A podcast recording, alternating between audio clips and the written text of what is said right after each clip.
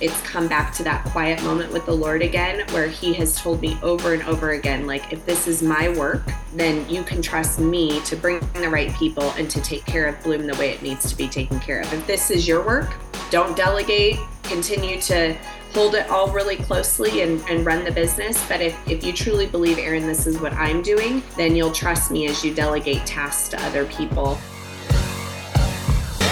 Starting from the seed germinated on the mission field, Erin Jensen planted Bloom Dance Studio in Omaha in 2016. Erin's faith is the core of her leadership and is evidenced in the unique culture of the Bloom environment. Seven years and three locations later, God has used Erin to grow Bloom to 40 staff members to inspire 1,500 dancers to confidently, creatively, and courageously impact the world. Well, Erin, welcome to the How He's Building This podcast. Thank you for having me. Just so you know, like you're the first guest that I've had on that I don't know. like I've, I've, okay. had, I've had no no connection with you really before today. Yeah. I mean, like I'll get into the story in a moment. A brief interaction for about 30 seconds prior to today. But everyone else I've I've had far more of a substantial connection relationship with. I knew their their leadership push and capacity and their heart for Jesus and all that stuff. And this is somewhat by faith, but I'm confident that it's I'm confident that you're the type of person I want to have a conversation with. So oh. I'm I not concerned. That. Yeah, yeah.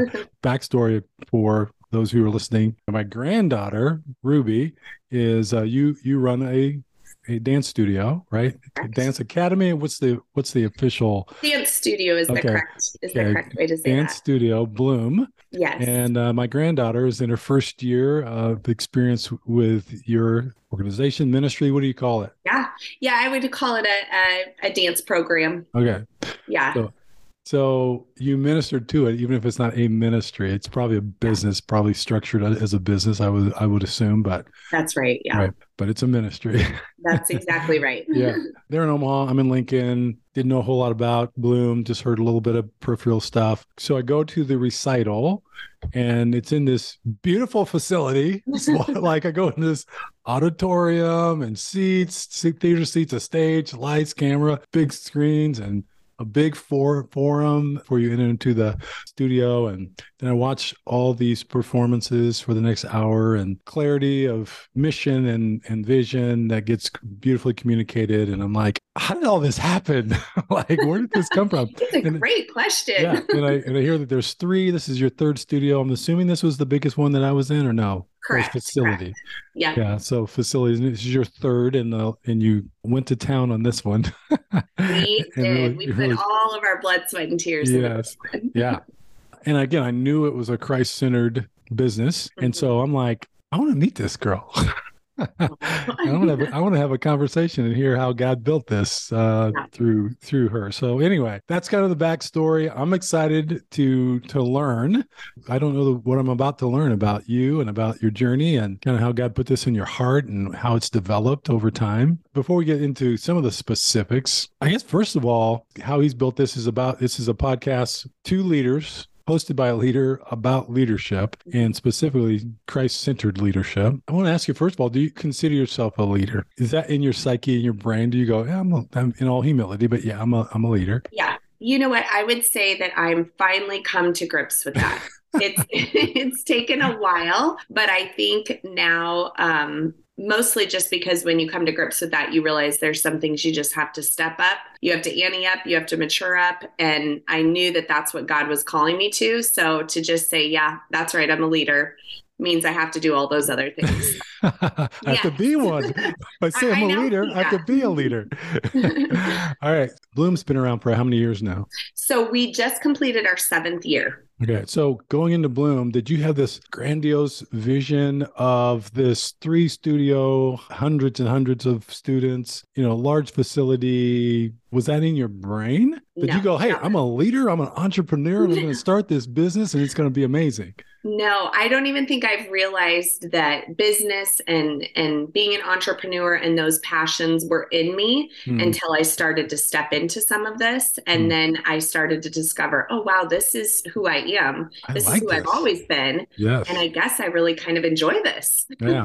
Okay. I'm going to ask a, a wrong question that I should not Yeah. ask you, but how old are you? yes, no, you're fine. I'm Yeah. 43. All right. So, which again, I, I, the only reason I asked that is so, so you were how old when you started Bloom? So, okay, so we're going just finished our seventh year. I guess I was Oh, about 36, 36, yeah. 35, 36. Yeah, Yeah. So, I mean, so it's kind of interesting to think about that you could have this because, again, it was as I sat there and watched, as I've kind of done a little research since, I go, it's just impressive. I mean, to God be the glory, uh, but it's impressive. I'm going, so for 36 years, you had this in you.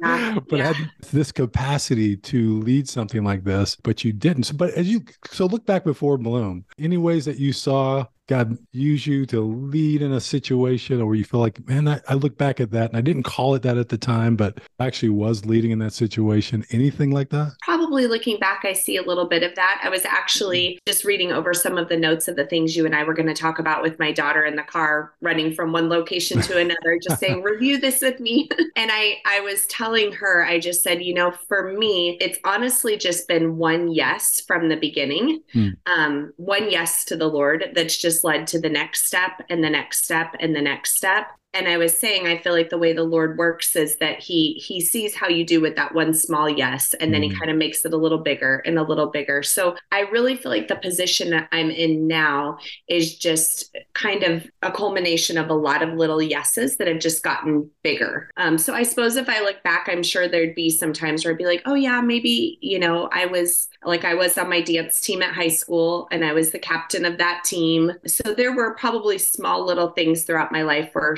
someone must have saw some potential, but I definitely didn't ever feel that way until maybe more recently. And I said that to, lead into this question, but that Mhm. very much was my similar story. Like I tell, I founded uh, My Bridge, and it's now grown to what it is. Like My Bridge wasn't some grandiose vision that I had either.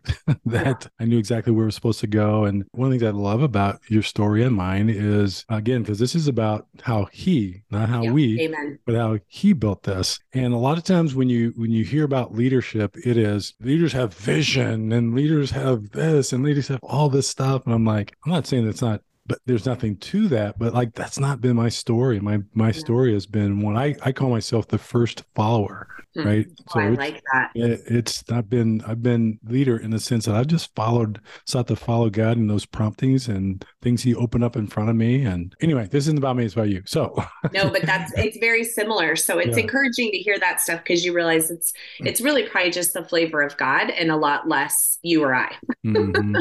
which is cool. Now. He wired us certain ways, right? true They were latent in both of us.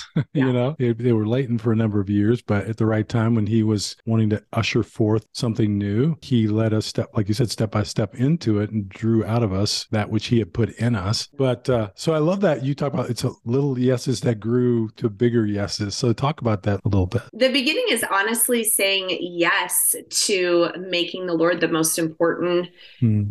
You know, choosing to basically step off of Erin's going to run her life and Erin's going to Mm. call the shots for her life and I'm I'm saying yes to the Lord. Mm. I grew up in church. Um, so I had some concept especially under the Murdoch family. They are like so good at making it very clear what it looks like to actually choose and follow the Lord. So I had that understanding but my first yes was just saying yes to him. Mm.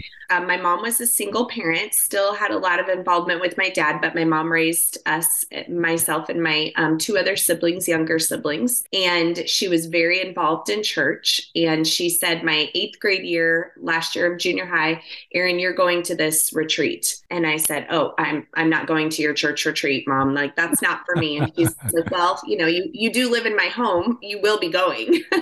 so she packed my suitcase. She said, Oh, you'll be going basically forced me to go against my will. Mm. Um, and I went, and Ty Schenzel, who I'm sure you've been Yep. around long enough, you know Ty well. Um, Ty was running our youth group at the time, Mm-hmm. and Ty was running that particular retreat. And I just remember he shared, and the Lord showed up, and I just knew that it was a moment of a decision for me to make. So I said yes to the Lord in that moment. And even though I was only in eighth grade, and you know, we think of eighth graders as such young people, it was the difference of night and day for me. Mm. My life changed overnight. The next day I even, you know, wrote out letters to a lot of the friends I had been been spending time with just saying everything in my life is going to change now. Wow. So if you know, I just want you to know that going forward. Up to that point, I'd been very involved in dance and had taken a lot of dance classes and even thought maybe someday I would own a dance studio. Hmm. But when I gave my life to the Lord, my second yes was actually, and I know this is different for many believers, but my second yes was to being filled with the Holy Spirit, which wasn't even anything I had a whole lot of concept for, but someone that was there at the retreat, Jeff Saxon, who was Ty's assistant, Yeah. was basically like, Erin, do you want to be filled with the Holy Spirit? And I was like, sure, why why not? So they prayed for me and I knew immediately as they were praying for me that the Lord was was calling me into missions Hmm. and that that would be what I would be doing with my life. And so even as a 8th grader, I just knew I had said yes to God. I had said yes to his Holy Spirit and that there was a direction my life was going in. So basically from there, I pers- I knew I was going to pursue nursing and kind of headed in that direction. I met my husband shortly afterwards and we were high school sweethearts, dated all throughout high school. Hmm. The third yes, I guess, was time to go overseas and start prepping for some of that. So it was just these little, you know, I'm sure you can relate. One one small yes after another that Yeah. gets you to So, an auditorium, I guess. so overseas was not a little yes. Overseas No. was good. Was that was a pretty good size yes. It was a pretty good size yes. Yeah. So you got married out of college. I got married out of high school. I was Oh, out of high school. Wow. I know. My mom was pretty gutsy. She said, as long as my daughter finishes college, I'll let you marry her. So, but we had been dating for about five years at that Yeah. point, and it just it. made sense for our story. So, it. Ken and I, he was also a yes. I knew beyond a shadow of a doubt that he was the person God had for me. Uh, we both had a passion for missions and really living a life that was just going to follow where God led versus, you know, the white picket fence and a comfortable life. you know, so we're talking about yes and God's leadership in your life. How do you get a sense of that? How, do, how, how does God, yeah, what's your sense of how God leads you? That's a pretty subjective thing, right? It is very subjective. You know, uh, my husband and I have had a lot of discussion about this. And the way he's described it, which I really, really like, is that God provides these opportunities and you say yes to the opportunity. And pretty soon that opportunity leads to an invitation that is even something bigger than just an opportunity. It's like God's truly inviting you into something. And then from that invitation, you start to realize, like, this isn't actually just an invitation. This is my calling. Like, this is what I'm Mm. meant to do. And then he would say, from there, you're you're kind of living your destiny. So Mm. For me, those promptings are they start as opportunities. And I've had many times in my life where I've thought the opportunity was God and it wasn't necessarily. So it. it's a lot of risk taking, it's a lot of um, trial and error, it's a lot of waiting on the Lord and not just um, reacting, but really, you know, getting some time with the Lord to say, I think, I think you're in this opportunity, but I can't quite tell, and waiting for Him to confirm it, whether that's through friends or scripture. That's kind of how That's it's worked for me. I love it. Yeah. One, one of the things I always say too is uh, the last, the final confirmation is that it happens. Yes, I like that. you know because god's will always happens and part of the way that came out for me was there would be people that that i was walking with spiritually they thought god wanted them to to go in a particular direction and then it closed and then they got mad at god oh yeah, and i'm like i'm like no like if it was god it would have happened right. so i understand that you thought it was god but you're Yeah. wrong because god's stuff actually a always really good reminder. Yeah. If it didn't good. happen, it probably wasn't God. So no. it's all good then. yes, absolutely. Yeah. yeah. Awesome. So thank you. Thank you for letting me interrupt your story there for a moment. Yeah, no. So great. let's go back. So now you're talk about transitioning to the mission field. Yeah. So Ken and I are married. Uh, we're brand new, you know, brand new newlyweds. And we decide to go spend six months after we were married. We went and spent six months in Peshawar, Pakistan. Hmm. And um, we worked with some friends that were there that were serving as missionaries and just lived in their home. My husband worked at the school with with the husband that was working there. I did some stuff in the medical clinic with the doctor that was the wife and and really kind of just learned from them, learned from how they did things, learned from how they raised a family overseas. And it was a really good um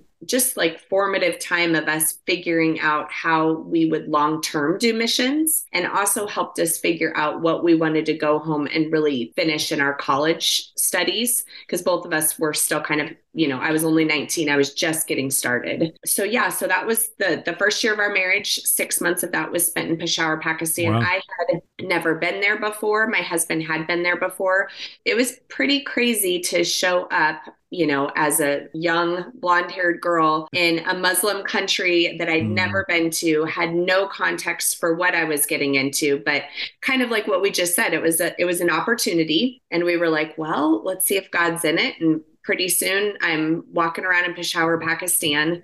Um, but I think what that six months did for Ken and I is it made us like so early on in our marriage, it allowed us to take a risk together that we were like this is kind of how we want to live our lives mm. and then it also allowed us to see that like you can have a family and do some of these big risk taking things. You don't have to wait until, you know, all of your kids are out of the house to do it. Mm. You don't have to, um, you know, have all your ducks in a row. So our thought was like, let's go home, finish college, and then come back overseas and and have a family once we once we get back. Mm, but it didn't exactly work quite right. like that. Yeah. that was the takeaway. You know, one of the things that uh, I remember uh, Pastor Tommy Nelson from Denton Bible Church, I used to listen to him all the time, and he used to talk about how, you know, young gals, young guys fire for for Jesus, and then they get married. And he calls it the monkey, the gorilla of responsibility jumps on their back. and all of a sudden they stop running the race like with the intensity that they did before. And and so yeah that's that's so awesome to hear that. Like no it doesn't have to get that monkey off your back. And get it can, off your you back. can you can run. I agree. And you know how much better to run with like a partner and yes. then run with you know little people chasing around with you that are like learning what it looks like to like truly hear the lord and follow after what mm. he's doing. Yeah. All right. So let's jump ahead a little bit. So you go to college finish your degrees Mm-hmm. And then you go to the mission field? Correct. So so we came back after those 6 months, came back and were pretty focused on the fact that I wanted to get my nursing degree. I got my BSN in nursing with a focus on labor and delivery and my husband got his degree in education and then also his master's degree and um, we had a couple of kids while we were doing that a l- little sooner than we were thinking, but we just they started coming. So we had kids. You said yes. Um, we said yes. So um, I had my first when I was 21. Mm. And yeah, we finished school and then we had had three kids. We saw an opportunity came for us to go to Kabul, Afghanistan. And we always thought, you know, at this point we had finished our degrees, but we had quite a bit of college debt. And again, that gorilla is kind of on my back, like you just described. I love that. And Ken and I are thinking, well, we've got to pay off our student loans. We've got to become professionals in our career. So we're going to do all these things and then we'll be ready to go overseas. But this opportunity came where um, there was a school in Kabul, Afghanistan that was being funded in part by a USAID grant. So it wasn't a missionary where you're on full support, but you're actually being paid to have a job there. So it seemed like the perfect opportunity for Ken and I to be able to still be professionals in the careers that we were working on and and be able to make some money while also, you know, not having to be completely on full support. Mm-hmm. So we pursued the opportunity and it everything just fell into place and pretty soon in 2007 we were leaving with our 5-year-old son, our 2-year-old son and our 1-year-old daughter wow. for Kabul, Afghanistan. Mm. And again, like you know, if you know anything about the Murdoch family, they have always had a huge emphasis on the unreached people groups. So Ken and I grew up with the DNA of knowing what it meant to go after an unreached people group and that mm. was that was what we were passionate about. We were passionate about, you know, living in a tent on the dirt somewhere, learning the language, not at all what ended up happening, but that's in our minds what we thought we were going to do. Right. Um, so we took all of our kids and we arrived at this school. One great thing about our story is I told my mom, Mom, my you know ken and i are going to be going and taking your grandkids to kabul afghanistan. And she said well you're not going without me. And so my mom and my stepdad who had also you know grown up with that same dna of missions and unreached people groups decided to also sell all their belongings at the same wow. time we did and we went together. Wow and I always tell people that that's amazing. I think it's the best way to do missions. You mm. do it, it's mm. so much e- easier to have longevity when you're yes. like, let's go as a clan mm. versus going as just a, you know, tiny little family. So they worked with a different nonprofit. We didn't live together or anything, but they were 10 minutes away from us. And that allowed my mom to really take care of my kids while mm. we were mm. there. So I could fully throw myself into ministry with with my husband. How it started is the first year that we were there, I worked with Cure Hospital and I decided I would work as a nurse and I would go in and I would help teach these ladies how to deliver babies. And my husband was working at the school, but the environment in Kabul was just so dark and so heavy and so much need that in order to sustain myself there, I thought we're probably going to have to do something that keeps our spirits up.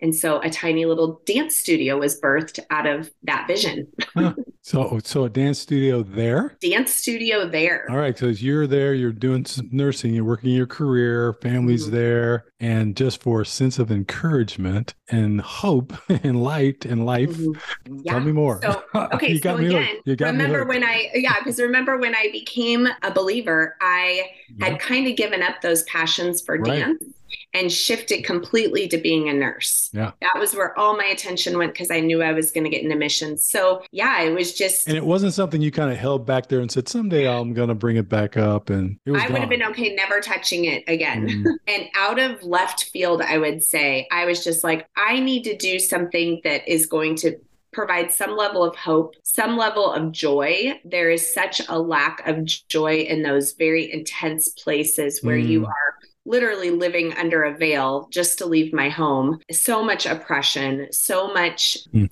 Darkness and heaviness that just the idea of doing something very lighthearted seemed like just a little side thing we could do. I started this dance program there, and this would have been my the end of my our first year there. Yeah. And I thought this will just be for the other missionary kids that are there. You know, we'll keep it really small and simple, not a whole lot of vision for it. But I went home and someone very kindly heard the story and said, uh, We want to donate a top of the line sport court and we want to ship it all the way to Afghanistan. So it was like all these things, um, all these little things kept happening that were making the dream much bigger than it was in my head. So when you say you went, you so like a furlough, you when you say you went home, mm-hmm. you came back to the states for a moment, and people heard about it, and they're like, "Let's go! Like we're in." Yeah, that's exactly right. So yeah, we we came back pretty much every summer, and when we came back and shared kind of what we were thinking, someone was like, "Oh, I'm excited about that! Like I want to contribute to that." So went back that second year thinking we would just run this little dance program, but honestly, for the remaining six years that I was in Afghanistan, that became my primary ministry. And by the time we left, it was over 150 kids, 12 different countries. We were bringing girls that had been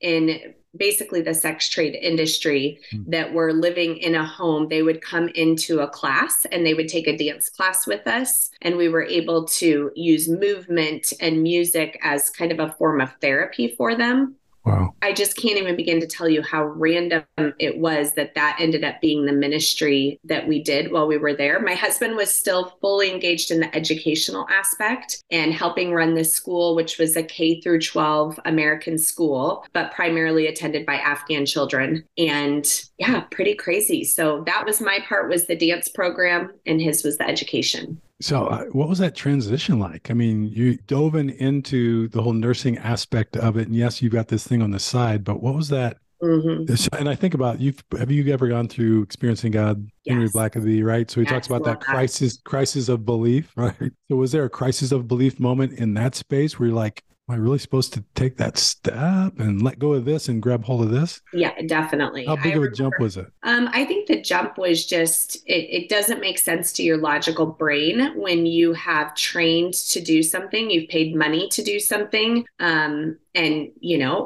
quite honestly, I felt like a pretty good, confident labor and delivery nurse. And it felt foolish in a lot of ways that I was giving that up to pursue this hobby, as some would call it, that was turning into a bigger movement, but it was still dance. I mean, such a first world thing compared to life and death of delivering babies. Did anybody challenge you?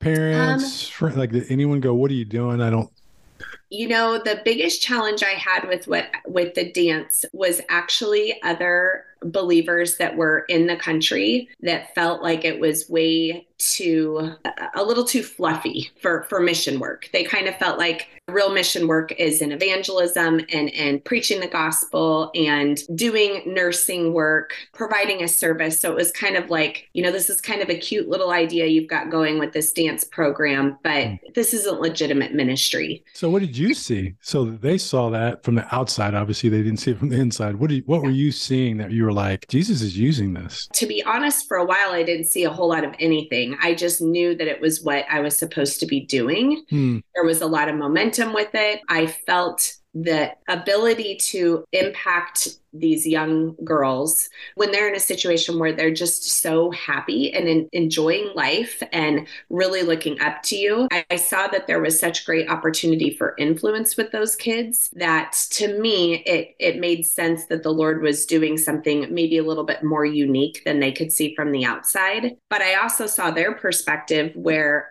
my husband and I thought we were coming to live in a tent and learn the language and do a little bit more of the traditional mission work versus start a dance program in Kabul, Afghanistan could not have been crazier.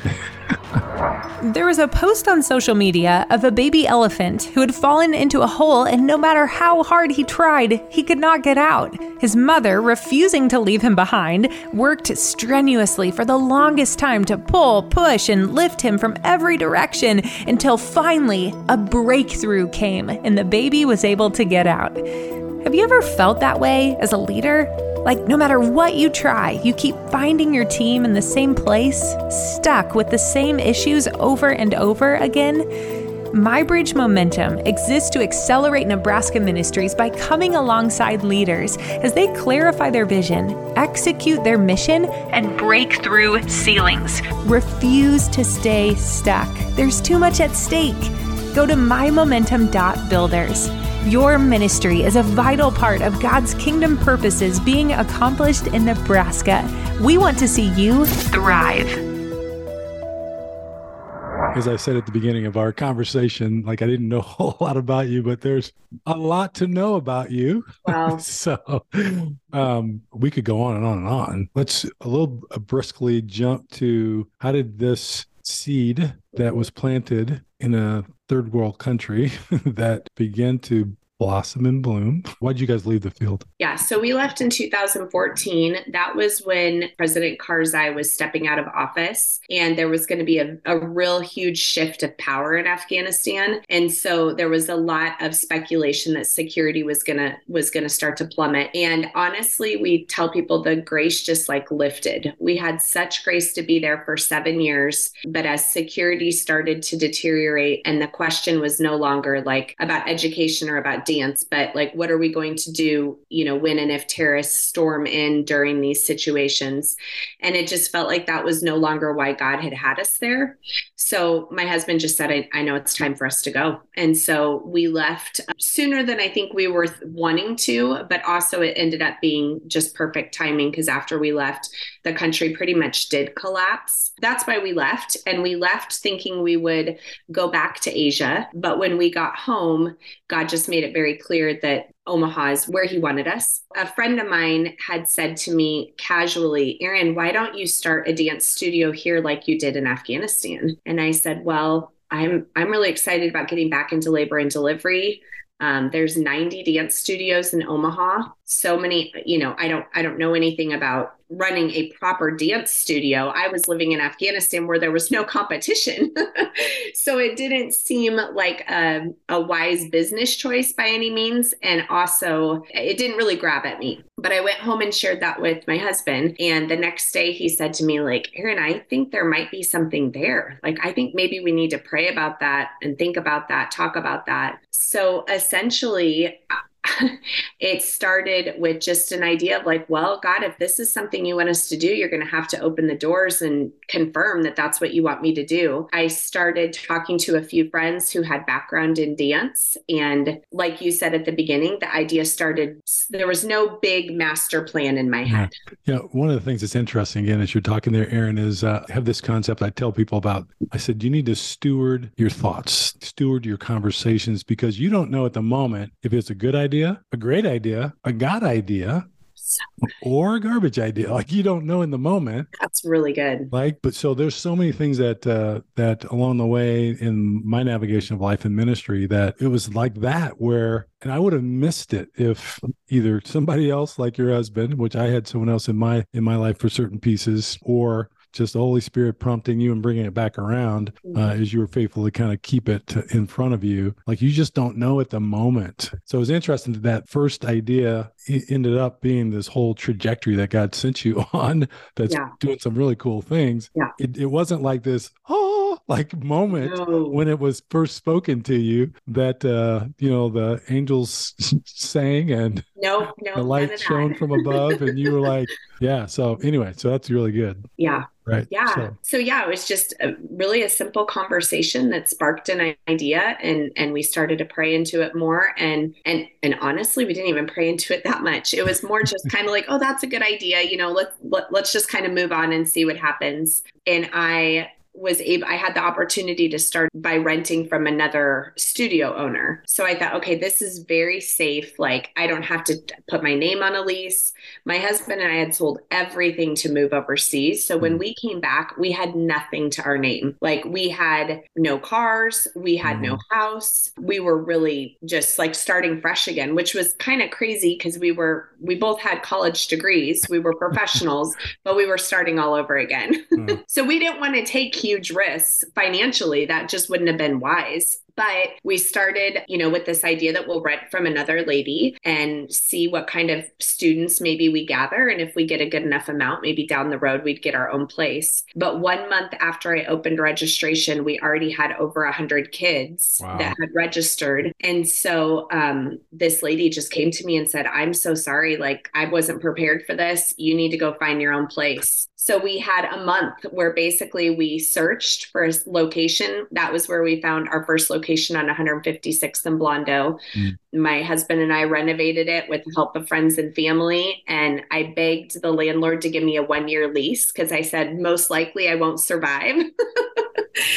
Poor guy. He was very kind because I was just such a honest mess that I kept telling him, it's probably not a good idea for you or me to do this. So let's just do it for a year and he signed off for a year. It's crazy, Stan. Like every year from year one, we have literally doubled our numbers. Mm. So year two, we had about 250. Year three, we had about 500. Year four came and it was COVID, and God just miraculously took care of us. We didn't grow that year, but we were able to stay open. Mm. Um, we were able to keep kids moving and active, mm. and that was a, a story in and of itself. Yeah. Yeah. The year after that, we grew to over a thousand kids. Now we are at just under 1,500. Wow. You know, become one of the largest dance studios in Omaha, which is just crazy. I, I honestly don't know how it happened. It just happened. Yeah, that's amazing. So, yeah. So lay it out currently. Mm-hmm. How many studios? How many how many staff? How many students? Yeah. So currently we have three locations. One 156 in Blondo, one out in the Elkhorn area, and then another right over by Oakview Mall, which is where the auditorium is. Mm-hmm. So three locations. It's a total of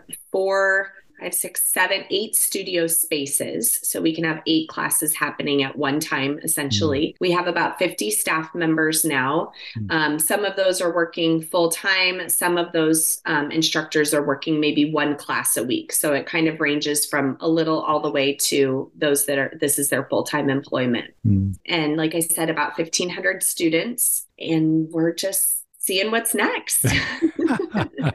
so, what uh, as you're growing? I mean, there's a lot of growth that's happened. Mm-hmm. So you, you start going, okay, a second location, which brings on certain challenges, a third location, which brings on certain challenges, more students, more teachers, more classes, more space. Mm-hmm. Like, what were some of the things that you had to learn along the way as you were leading into that space? Yeah, that's a great question. I definitely had to learn to trust my instincts, mm. which are often the Holy Spirit. And I know that, again, that's very subjective. That doesn't feel very easy when you're describing that to someone. But I do think when you get in a habit of starting to say yes to the Lord, you really do start to get a sense and momentum of like what it looks like when the Lord is leading you in a direction. So there's even times like for example you were you were at one of our shows we had some feedback from someone who was pretty unhappy with the end of our show and how we chose to do it and felt like that really bumped their personal beliefs that they had to sit in a show. And at the end you know we do a blessing over the audience and then we do a big production um, with a song with our seeds class which is essentially a worship dance class. And i spent the first couple days after the recital just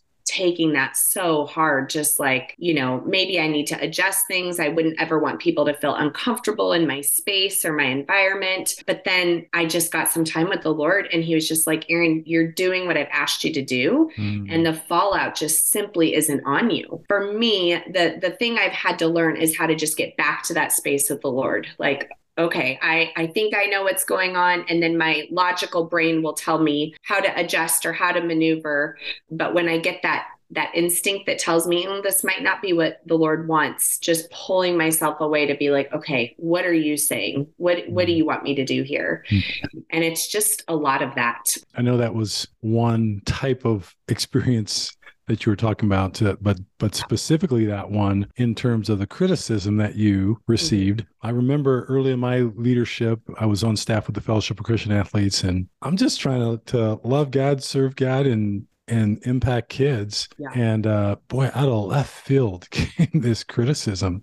And I'm like, where did that come from? And what did I do to deserve that? And, you know, but I read this book by Chuck Swindoll. Hmm. I don't know if you remember that yes, name. Absolutely. Uh, it was called "Hand Me Another Brick," and it's hmm. probably not even in print anymore. I have no idea. It's a, it's an old book, and it was on the study on the book of Nehemiah and he had a chapter called because it, was all about leadership and one of the ch- chapters was called on criticism. And uh, he just normalized for me because i'm like because i'm sitting there again I'm a, I'm a young leader. Again i wouldn't even call myself a leader at that point necessarily. I was just doing what i was doing but i'm a young leader leading out into this space and and uh, just uh, it was just so helpful just to go you know that's part of leadership. I always tell people clarity does two things and leaders bring clarity. We're going to do this we're not going to do this. We're going to do it this way we're not going to do it that way right? And clarity does two things. It, it unites and it divides. So good. it, it, does both. It does. and, and we've got to get comfortable with we're excited when it unites but we've got to uh, be willing to embrace the the other side of that as well. Yeah yeah Oh, that's so good. Yeah. Yeah, that's exactly right. Mm. So those those are the the things that I would say the transitions that have been difficult in the rapid growth and the rapid um, expansion of now seeing myself as a leader. Because when I started this, it was just me in this little tiny studio. I was teaching the majority of the classes. Mm. I was vacuuming the floors at night. I was I was doing pretty much all of the work. Right. Um, and then so quickly it changed to having a staff of people and having numerous parents and numerous kids to be responsible for. And it it's it's exactly what you just said. Mm. Realizing that to be a good leader, it would have to be very clear how I would move forward and and learning that the fallout one way or the other doesn't rest on me. Mm-hmm. That's good. I'm not good at it, but I'm working on it. it's a lot of letting go then, right? As far not not on the criticism part, but just as far as you growing, you were doing everything. Now you've got to entrust aspect of the organization to other people, aka also known as delegate. Yeah. So yeah, talk about that journey. How how hard or easy was that? Has that been for you? Yeah, definitely not easy. Um, I think you know most people that start something i'm sure you can relate you want yeah. to remain in control because right. not even because i consider myself a, a, controlling person but because i care so deeply yes. about bloom i care so much about my families that have chosen bloom you know i will work 70 or 80 hours a week if I don't keep myself in check just because I, I care about what I do, not because I feel like I have to do it. And so, yeah, I think I think it's been interesting figuring out how do you delegate things to someone when you're not totally sure that they're going to provide that same level of care. But for me, it's come back to that quiet moment with the Lord again, where He has told me over and over again, like, if this is my work, then you can trust me to bring the right people and to take care of Bloom the way it needs to be taken care of. If this is your work, don't delegate continue to hold it all really closely and, and run the business. But if, if you truly believe, Erin, this is what I'm doing, then you'll trust me as you delegate tasks to other people. And so um, that's how I do it. I do it kind of like just holding my breath. Going, okay, Lord, uh, you said it'd be okay. We'll see. Part of what I love about your story, again, and I said this at the beginning, but uh, it kind of played out throughout the whole the whole thing. I so resonate with your journey and your story uh, for my own as well because you take Jesus out of the equation, I don't see myself being a leader. Like he's so entwined into how I lead and like his wisdom that he gives, his doors that he opens, his circumstances that he arranges, his all, all the things, yeah. you know, all yeah. the things. And that's why I hear in you. I hear that that your walk with Jesus is so intertwined with how you quote unquote lead. It truly is in being that first follower, right? Being being able like to listen that. and hear and respond and follow. And that's cool. It's good. It is. It's I, I agree with you. If you take Jesus out of it, I would just be Erin, probably a great labor and delivery nurse. right. uh,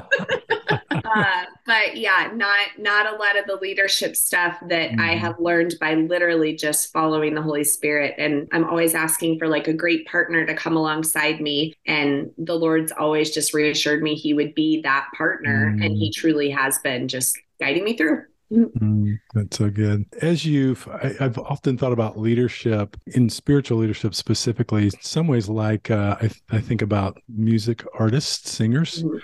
You know that uh, there's this aspect of music ministry that's anointing of the holy spirit that secular music can't touch in my opinion. But in executing that music there are things that we you learn from someone who could be very secular in how to hit another octave, you know, how to yeah. protect your vocal cords so that you don't get nodules on them. That, I mean, you're still under the same uh, laws of music and singing and notes and octaves and all the stuff that secular people are. And you can learn that from secular context. So I think about that with leadership as well, that yeah. there's this whole, you know, the leadership of the Holy Spirit in our lives and wisdom that he gives and doors that he opens and things that he does supernaturally mm-hmm. uh, in in a leader, submitted leader, yielded leader. But then also, I mean, there is this craft of leadership, leadership. This, exactly that we can hone. Yep. You know, so what have you done in that space? Are, are, there books that you've started to kind of pushed into? And yeah, I love to study business. I love to study leadership. So um, there are quite a few books that I've really loved. I would say actually really studying Chick Fil A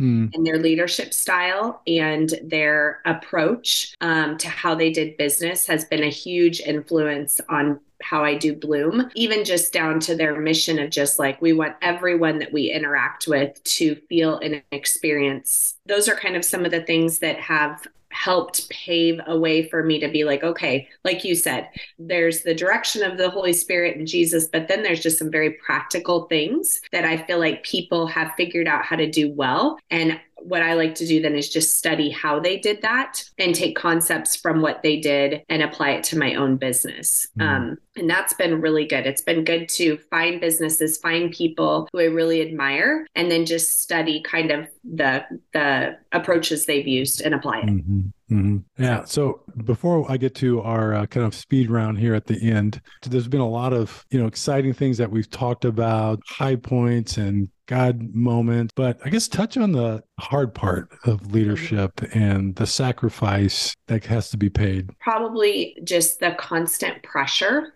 mm-hmm. is something um, you know there is a lot of freedom that that I have in the position I have as as a leader of a of a growing business. Um, I get to make a lot of my own choices as far as when I work and when I don't work, but there is also just this constant pressure. And I think for me, I've really grown as a leader when instead of trying to figure out how to get out of that pressure, I've just mm-hmm. embraced the fact that leadership is pressure mm-hmm. and there's going to be continual pressure and how I engage with that pressure and where who I am in the midst of that pressure is actually the thing I can control. That has really, that's really been good. That's been helpful for me to mm-hmm. just say, okay, I'm being pressed constantly. And then for me, because of the industry I work in, it involves people's children. So people have very passionate feelings when it comes to their children. And to be honest with you, I'm a mom, I have four kids, identify a lot with those feelings of we want to see our kids succeed, we want to see them do well. But it does provide opportunity for people to have a lot of criticism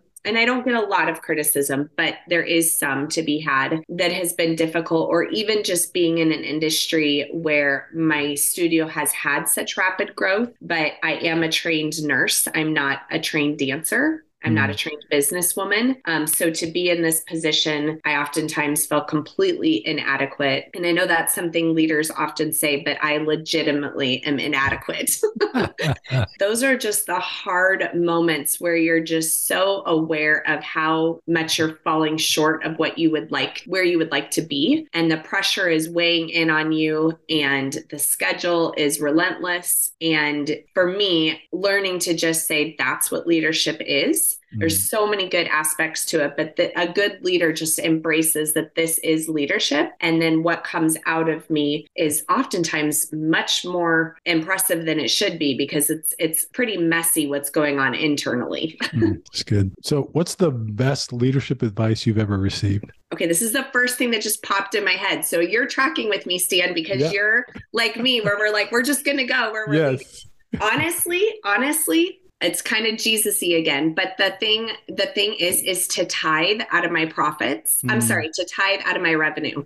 Mm. So we started year one tithing out of our revenue. So your I gross truly, revenue. My gross revenue. Mm. And I truly believe that is why we have had so much hmm. growth. Mm. The leadership principle right there, just being, I actually learned that from Chick fil A, but just that when you put the most important things at the forefront before anything else, I think that trickles down to everything else. My staff knows that's what I do. So my a lot of my staff is now making tithing a priority mm. and they've seen the benefits of that in their own families. That's what popped out. I love it. no, I love it. No, I love it.